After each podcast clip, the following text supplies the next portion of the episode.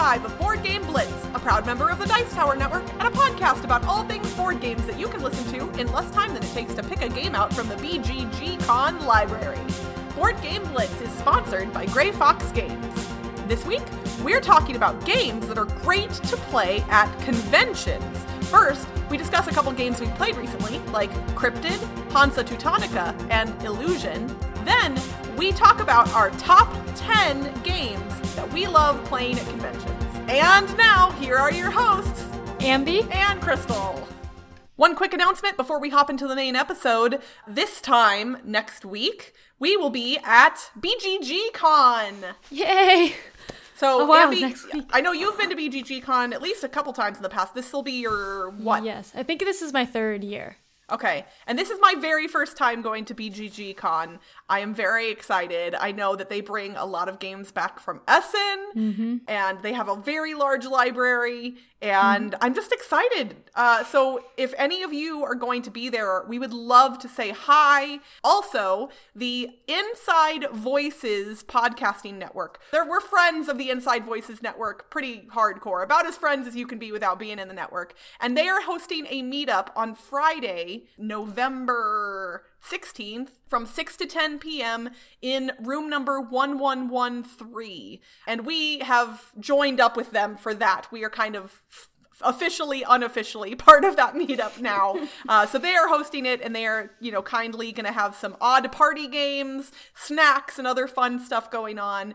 And there is a chance that ambi and i might be recording a video while we're there. We're not sure. We're definitely recording a fun video during bgg con and we're gonna need an audience for it. So I'm not if, if it's not happening during that meetup for logistical reasons, we uh, please keep an eye on our social media if you're gonna be at BGGCon because trust me, this will be something that you will not want to miss. We hit one of our Patreon goals and we're gonna eat some really really gross food, some sour stuff, some spicy stuff. Things will probably go off the rails, and I'm weirdly excited about it.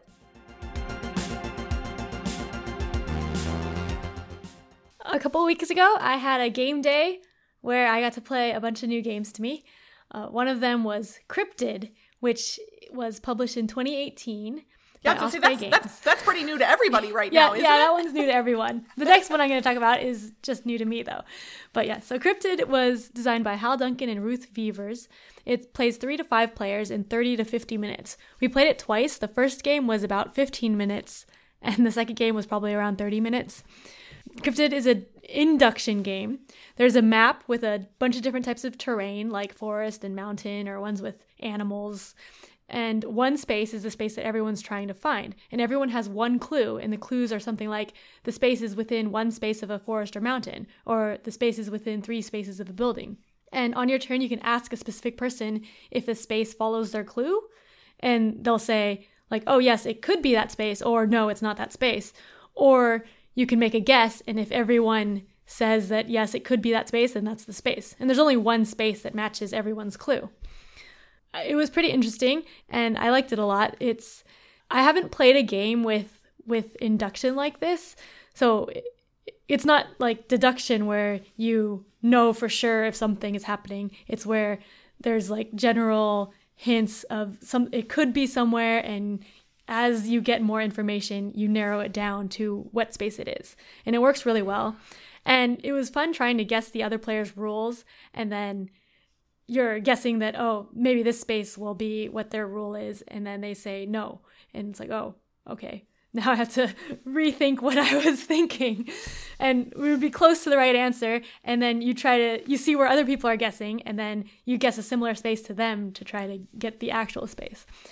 So that was fun there's also an advanced mode with more complicated clues but i haven't played that yet but that was cryptid Okay, so I had, uh, so I had heard some people talking online about this one, and at least one person was saying that they were concerned that the game was too easy to break. And I think the way they were describing it is that instead of asking other players questions, if if a group of people just like walked around and just guessed, like uh, picked spaces and was like, is this it? Is this it? Is this it? Then the game could end really quickly, kind of just by random chance. So like based on your play of it do you feel like the game working is dependent on the players utilizing all of the tools. Does that make sense? Like for it to be fun, I guess. So so if someone says no, you have to put one of your cubes on a place that is not your clue. So you're giving away information. Okay. So if you're just guessing randomly, then there's a high probability of people saying no, and then you're gonna have to give information to everyone else. oh, okay. But Because yeah, like they were saying, like games ended really quickly because people just found the spot kind of by chance. yeah, So- well, like with any deduction type game, that can happen. But I don't think, like, I don't think that would be the optimal play to do that. Okay. Maybe in a high player game, like, because other people, there's so many clues getting given, then maybe it's more likely that you'll be guessing places that are close to the actual answer. Yeah, yeah, yeah. Yeah. Okay, so another game I played that is not going to be on the hotness at BGG was Hansa Teutonica, which was published in 2009 by Oh my gosh, so old. yeah. it was designed by Andreas Stedding and published by Argentum Verlag. It's BGG says 2 to 5 players, but I thought it was 3 to 5 players, so I'm not really sure what the actual player count is. We played it 3 players in about 1 hour. So we got Hansa Teutonica at a flea market last year for $12, which is a really good deal. Wow. And we finally got to play it, which is exciting. So in the game, you, there's a map on the board with different routes connected to cities, and you're taking actions. You have these cubes that you can place on the routes, or you can move your cubes around on the board, and you're trying to fill the routes with just your cubes. But as if you fill the route, then you claim a city next to the route, and you get points. So you're trying to just get a bunch of points to win. There's a bunch of different upgrade tracks and endgame bonuses that you're going for too. But the interesting part is that each space only has one cube, but you can displace someone else. So you block someone, but then they can displace your cube as an action. And so your cube gets knocked off that space for them to go on that space. But then when that happens, you get to move your cube somewhere else and you get an extra cube to put on the board. So it's good for you to get displaced by someone else. So you're just trying to block people so that they'll displace you and you get extra cubes because otherwise it takes more actions for you. So I, I thought that was really interesting, very interactive. And it has some feelings of area control with that routes, but I, I think usually I don't like area control that much, but I like it in this game because you don't actually like you can displace other people so you don't really get blocked out. It just makes it harder for you to get it. Also when people displace you it's not bad for you because you just get extra stuff. So i guess i like area control with that type of trade-off so i liked hansa teutonica and Definitely i'm worth glad i got to play bucks. it yes definitely That's awesome.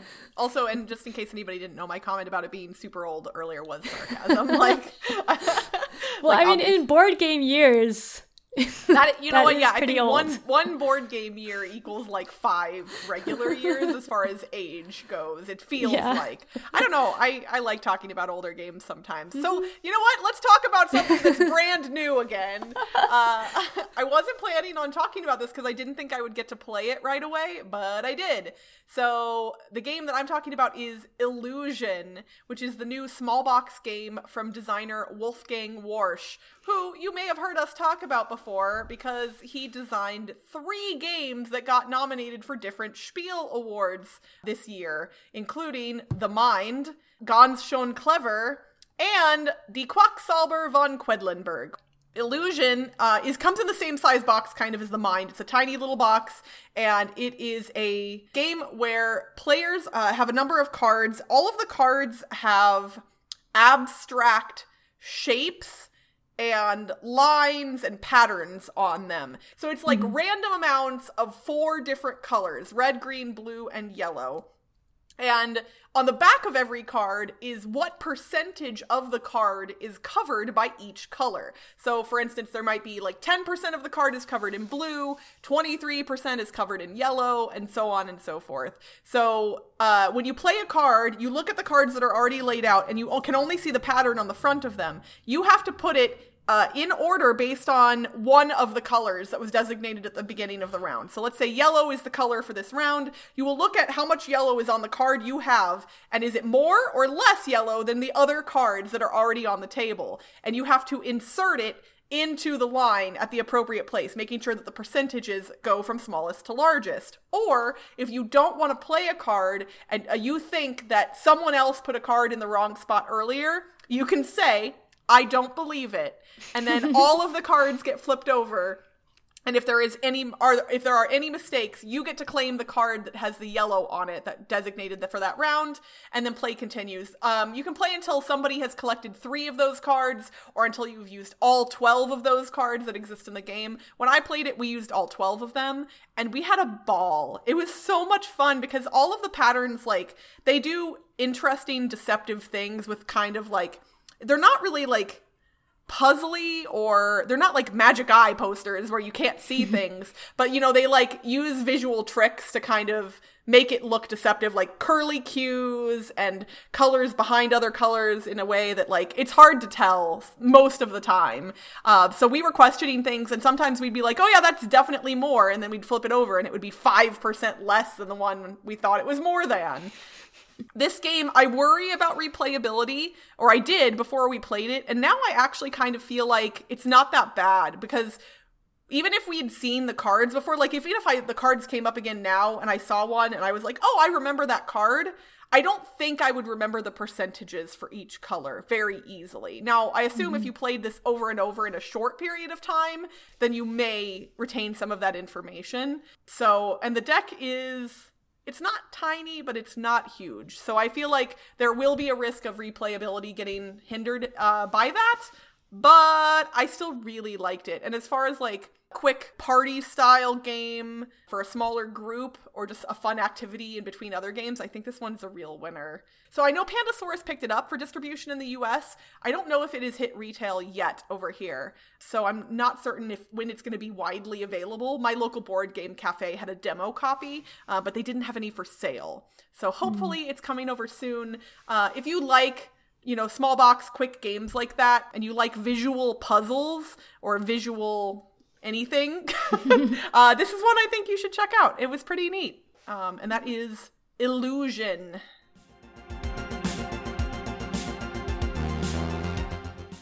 All right, we know everybody, and that is human beings in general, love lists. We've discussed this before, and we don't do a lot of lists on this show. We don't want to be like everybody else. Except today we're doing a list, people, so get excited. we are going to be ranking our top 10 convention games. For us personally, that means the top 10 games that we love to play when we go to a board game convention. And we, at least I cheated on a couple of my entries, so, but that's usual. I cheated on my top 100 too, so I feel like I'm not capable of making a list without cheating at this point, and I'm okay with that. I think it doesn't count as cheating because we define how we're making our lists. So. Yeah, I like it. So my number 10 is Twilight Imperium. I'm not specifying the edition because I've played both third edition and fourth edition at conventions, and I've only played fourth edition once. So with me, yeah. but yeah, the last few times that I've played Twilight Imperium has been at conventions. I, I really like doing that because I don't own it anymore, and that's the only time I get to play Twilight Imperium. And it's a really epic game and lots of fun. Awesome. My number 10 is one of my cheats. I am kind of grouping tiny games all together. So, mm-hmm. I when it comes to conventions, I love just being able to whip out a game and play it without like having to make large decisions or go dig through a library or whatever else. Like if everybody's kind of just sitting around and you hit one of those moments where you're like, what should we do? And nobody knows. I like to have either my quiver or my purse or my pocket filled with tiny games that I can just grab and play. So that would include stuff like Chris Handy's Pack O Game games or the Oink games from Japan, stuff like No Thanks or other games like that that have a very small footprint and are easy to tote around. There are a lot of games basically that fit in this category mm. that I like to play at conventions, so I've grouped them all together here. and I would tell you about my number 9 but uh, it's higher up on Ambi's list, so I'm just gonna point to her because I think she definitely she did it. She it's hundred percent her. and I would tell you about my number nine, but instead I'm just gonna stare at Crystal for the next couple seconds. Okay, so my number eight is Balderdash, or depending on what edition of it you have, Beyond Balderdash. So I am talking about the party game that started as just making up fake word definitions and evolved to be a whole bunch of things like making up movie plots and weird laws across the country and acronyms and a whole bunch of other funny things. I love Balderdash. Uh, I kind of wish the player count was larger, but obviously logistically it would be tough because you have to read out everybody's answers every round. And so if you were playing with a large player count, it might get a little bit tough. But I just love Balderdash. And this game never ceases to amaze me in that like everybody I know, every single person I know is ridiculously clever. And it it's funny because I have friends who are like, "Oh no, I'm not creative, I'm not clever, I'm not witty." And you, somehow you put Balderdash in front of them and they write the most amusing things every time without fail. I love it. It's great. I've been playing I played regular Balderdash as a kid. I still play Balderdash today. Honestly, it's probably aside from the Omega virus, it's probably one of the games that I've been playing the longest in my life. Uh, and I will still play it just about any time. So that is my number 8, Balderdash. My number 8, I cheated and have two games here, but I used to play the Resistance Avalon a lot at conventions, and I would play with new people and have a lot of fun. And I've actually met a lot of people playing it. Um, it's a social deduction game where you're uh, on different teams, and it's a lot of fun. It used to be one of my favorite games. Actually, it used to be your yeah, was, yeah, was your number game. one game for a while, yeah. right? Yeah, yeah, before I like ranked games, but but um, back when there were no rules. but after I played it a lot, it was more like if I play with new people, it got more frustrating because I wanted to play with people who know how to play already. So now I like Deception Murder in Hong Kong because I think that's better with strangers. It's a similar type of game where it's social deduction. There's one person that you're trying to figure out stuff, but also you don't really have to lie. So that's good for people that might not like lying or that you don't know if they like lying. So I think it's good in a stranger convention setting. And Deception was my number nine. Yes. Um, so yes, I also like Deception Murder in Hong Kong, especially at conventions, because I think it's easier to get the larger player counts of this game mm-hmm. together and played at a convention. And also, it's a funny game to observe. And I played this not this year at Dice Tower Con, but last year at Dice Tower Con with Roy Cannaday from Epic Gaming Night and a bunch of other people. And Roy was the investigator and I was the murderer. And I don't remember what the clue was that he gave, but he put the th- the little piece on what, something to give a clue. I don't remember how it was. It like led them away from me specifically, and I was the murderer, so he wanted them to come to me. So then he removed that clue and put in a new one, and so he was trying to basically silently convey to them, no, no, it's Crystal. And I was able to convince the group, even after that clue was gone, I was like, well, what, what, wait, earlier he gave this clue about this thing, so it can't be this or this. and everybody fully believed me, and Roy was so frustrated, and it was amazing. My number seven is Concept, which I actually haven't played keeping score before. I don't think almost anybody keeps score with Concept. yeah, but it's basically Pictionary with images that are already there. You don't have to draw, you're just placing things down to get the concept of the word that you're trying to guess. And we just take turns being the person giving clues and play until we're done. And we usually play it late night at convention when everyone's tired and doesn't want to do like a heavy strategy game or anything. But it's a lot of fun just doing it because there's no set time period. You can just do it until everyone doesn't want to play anymore. My number seven is The Mind, which I referenced earlier when I was talking about Wolfgang Warsch, and Ambi and I have both talked about extensively on the show because we both love it. In this game, you are playing cards in ascending order, cooperatively, and silently. So you have to stare at people until they play cards. And I weirdly like this one for conventions specifically because you are forced to be silent. And I, if you all didn't know, talk a lot all the time. And I recognize that fact, and my voice will eventually run out. So honestly, it's kind of nice to be forced to not talk for a little while. Because I like talking!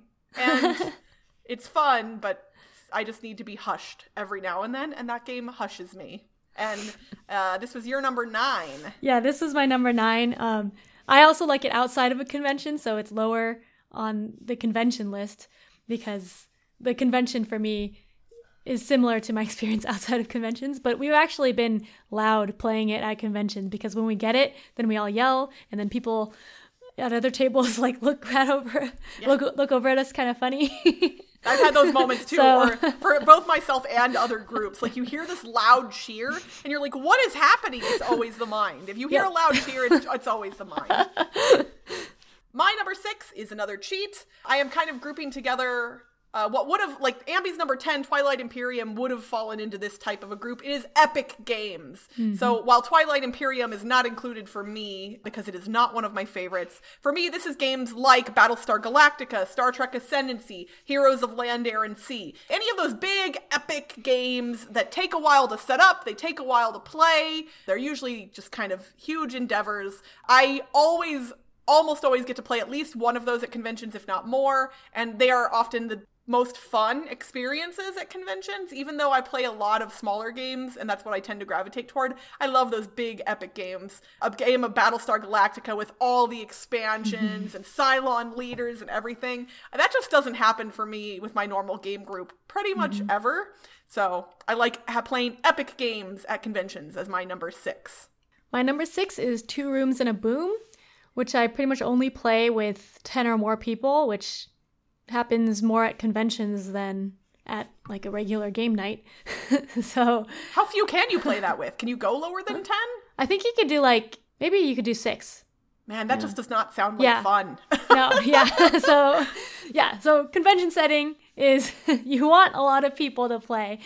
It, it's kind of hard to like have everyone learn the rules, which is why it's a little lower on my list than in the top five.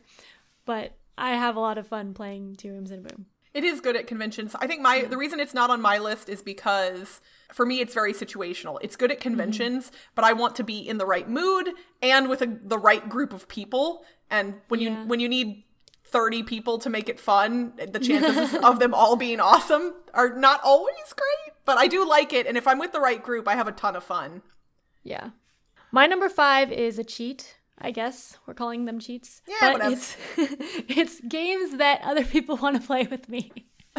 so because Ambi is so popular and everybody wants to play games with her, and this is true because I'm one of them. So, so well, this is like specifically games that I've talked about, and other people are like, "Oh, I want to learn that game," like 1830 or Pret-a-Porter or Dungeon Pets or something. So, which we like, still haven't played. yes, I know. Yeah, but so this is right in the middle of my list because these are all games that I play normally too, but the reason that, that they're good at a convention is that I get to meet up with people who I never see and completely new people. I can teach them the games and play with them at a convention because there's a bunch of people there. I like these games regularly, but also at a convention. My number five is Rhino Hero, specifically Rhino Hero Super Battle, because you get to build a gigantic card tower, and that's just fun no matter how you swing it. And I honestly, I kind of like that it it's great, got great table presence at a convention, and it kind of draws a crowd. And it's those though that moment where the, the tower crumbles is is kind of like that mind moment where everybody just like oh you know because it's always I uh I played it at um what was formerly MeepleCon this past year, which is now Dice Tower West, and Nick Murphy was gonna place a card, and he like took a deep breath and exhaled really big, like. And like blew the whole thing over unintentionally. Like so he hadn't even placed a card yet and it was so funny. And it's great. I think even though I don't play a lot of games with kids, Rhino Hero Super Battle is completely like appropriate for basically all ages, assuming that you've got um, fine motor skills.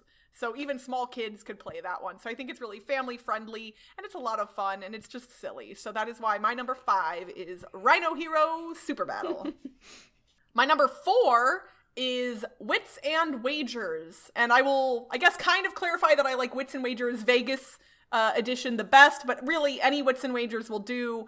Uh, I think this one is best suited for conventions because you can play it with huge groups of people, assuming that you team up. And I think it's more fun on teams um, than playing by yourself because then you can kind of debate what your answers are. So in Wits and Wagers, you have to write, uh, there's always questions with numerical answers, and you have to guess what the numerical answer is. And it's always things that most people wouldn't know, like how many how much money did Harry Potter make at the box office when it first released? It's like nobody knows that off the top of their head. So you guess and then you get to wager on which team or person uh, got the closest answer without going over and then you win money. You're basically betting on the answers. And obviously, by money, I mean fake money in a game, not real money. Although you could play with real money. but Board Game Blitz does not condone gambling in games.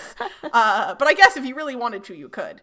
Wits and Wagers is great. Tom and the gang from the Dice Tower, which is us now also, run Wits and Wagers games, big scale ones at conventions. Sometimes I have helped them out with a couple of those, and those are always a lot of fun. And I've also played it not in a, you know, formal game show setting, but just at a convention because it's fun. So my number four, Wits and Wagers. My number four is Werewords or Insider, which are both games that are based on 20 questions, but they have hidden roles. Werewords has an app that has the different words that you're trying to guess. So I think Insider might actually be better at conventions because you don't need to hear an app playing. and sometimes conventions can be pretty loud. So an Insider is just a deck of cards and with numbers on them, and then you you get the word from that. I actually played Insider first at a convention, and it's a lot of fun just because I like 20 questions, like just trying to figure out the word. And then if you're the hidden person, you can like hide behind also pretending to try to figure out the word too. And people aren't focused on trying to find you as much. So it's less stressful than other other hidden identity games i think. Yeah this one would definitely be included in my tiny games category. Um, these ones are great for sure. Okay my number three is another category cheating thing. It's all the new games. so, so, what do you mean by new games, Zambi? so, if you've heard me talk about or like seen my blogs about conventions that I've gone to in the past, you might know that I play a lot of different games at conventions. Hold on, we're going to back that up a second. when you when Ambi says a lot, she means a lot. Like I I do not know. Like I physically could not play that many games if I tried, and you, my dear, are a machine when it comes to playing games at a convention. Yeah, so Toby and I like go around, we learn the rules and play games a lot. And we play a lot of two players so that we could like just finish them quickly. but I have a list of games that I want to play that I haven't played yet and usually try out games at the library. And so conventions have libraries of a bunch of games that I don't own and I get to try without buying them. So I like trying all the new games and especially like BGG Con coming up has all the Essen releases. Well, not all of them, but a lot of them. So we'll get to try those too. My number three will probably not surprise anybody. Actually, my no- my top three probably won't surprise anyone. my number three is Heartthrob. I love Heartthrob. I love Trevor. I love all of the boys in Heartthrob. I love forcing this game onto convention goers specifically and seeing their befuddled faces as I explain how the game works, and then watching as they grow to love these stock photography teenage boys uh, just as much as I do. It is wonderful. And of course, I have my retheme Bark Throb as well, where we get to look at pictures of doggos and also some cats and burbs. Um, but yeah, Heartthrob is great at conventions, especially because people walking by are see this like bright pink board and these pictures of these teenage boys, and they're like, "What is happening here?" And uh, everybody always wants to play after I bring it out. So my number three, Heartthrob. All right, Ambi, when I say word, you say slam. Word. Slam. Word. Slam. Yeah, word slam is my number two. Word slam is the best at conventions because you have one clue giver on each side. And then you can theoretically pack as many people behind them as you can physically fit into a space. So people, and people can drop in, they can drop out, they can just do whatever they want, and it's amazing. Uh, it's always a big raucous event. It is how I was introduced to the game. Like I had never played Word Slam before, and I saw this big crowd of people all like crowded around a long table, and I was like, "What is happening over there?" And I just jumped right in, and I loved it. So that is why my number two is Word Slam. Yeah, this would probably be on my list if I remembered, but when I filtered to my plays, I think I've only played it a couple of times, so it wasn't near the top. Gotcha. But yeah, it's similar to Concept, which was my number seven. There you go. My number two is Unlock or other reusable escape room games. This I like playing these at conventions because then I don't have to buy them because because I I don't like having to buy games. well, okay. So I don't like always like all of the escape room games that much. So I like Exit a lot more than Unlock. So I like trying Unlock out at conventions because otherwise I might not buy it because Toby and I won't be inclined to buy it because we don't like him as much. well, that's good. And then, yeah, I guess in theory, if you play one and you really love it and you think it's awesome, mm-hmm. then you may still end up buying a copy even though you've already played it because then theoretically you could pass it off to other people or teach yeah, it to other people. All right, and we've reached our number one. And if yes. anybody knows anything about this podcast, they will probably know that you and I, we don't sync up on a lot of games. Like, generally, we don't like the same types of stuff on a daily basis always. But there is one thing that we agree on. And what is that, Ambi? Our number one convention game is Strike! Strike! Hooray! Strike is amazing. You all know, we've talked about it a whole bunch. It is amazing at conventions. It is amazing in your living room. It is amazing everywhere. But it's the best at conventions because mm. you can get a big group of people all around a table throwing dice into a throwing gladiators into an arena. dice into an arena. Gladiators! and the new version called Impact, which is coming out, I am weirdly boycotting thus far in my brain because it doesn't have a round arena and I'm mad about it. But I still yeah. love Strike and I will probably always have it with me at conventions going forward. Even though it's kind of a pain in the butt to bring because you can't like box it with other stuff, but I will always make room for Strike both in my luggage and in my heart. Yeah. And like the Rolling Dice and Taking Names had a strike tournament at Gen Con and they've had it the past couple years now. That was a lot of fun when we went. yeah, you guys went in 2017, 20, and Toby yeah, won the Toby tournament. won. Yes, because yeah. he was very good at strike. So I did you. I don't remember. I didn't. Rem, I don't remember hearing about who won this year, but I did hear that Gladiators in an Arena did win again. So still Team Gladiators yes. in Arena forever. And that's it for this week's Board Game Blitz. Visit our website, boardgameblitz.com, for video and blog content, as well as to get links to all our social media pages, including our Facebook, Twitter, Instagram, and Board Game Geek Guild. This episode was sponsored by Grey Fox Games. The all new game in the Champions of Midgard world, Reavers of Midgard, is currently on Kickstarter and smashing through stretch goals. Head to Kickstarter to become a backer today. Grey Fox Games, quality games cleverly crafted. If you're enjoying the show, you can rate and review us on your podcast provider or consider becoming a patron. For as little as $1 a month, you can unlock access to unedited episodes and our private Slack channel, which lets you chat with us and other Blitzketeers directly. Head to patreon.com slash boardgameblitz to become a patron today. Our theme song was composed by Andrew Morrow. Technical support provided by Toby Mao. Board Game Blitz is a part of the Dice Tower Network. Until next time, we're heading to a convention. We think that warranted a mention. Good, good, good, good convention. Bye, everyone. Bye. Trying to play cards in uh, sequential order. No, numerical order. Why do I always get those confused? Sequential means one after another, and that's never what I mean when I say sequential. Regardless, you're trying to play cards cards in ascending order. That's what I wanted to say. It's alliteration time, everybody. Our little alliteration puzzle, which is inspired by Chip Beauvais' Lit Alliteration Twitter account uh, for last episode was to retheme a gateway game with hexagons for a feline who lives at a large ornate church. What game were we asking you to retheme, Ambi? Cathedral Cat Catan. That's perfect! And we actually had some uh, good, correct guesses for that one too. Mm-hmm. So good job, those of you who got that one right. Uh, for this week, we are asking you to retheme a game about obscure word definitions to be played on a second level terrace overlooking a fancy space where people dance. Good luck, everybody!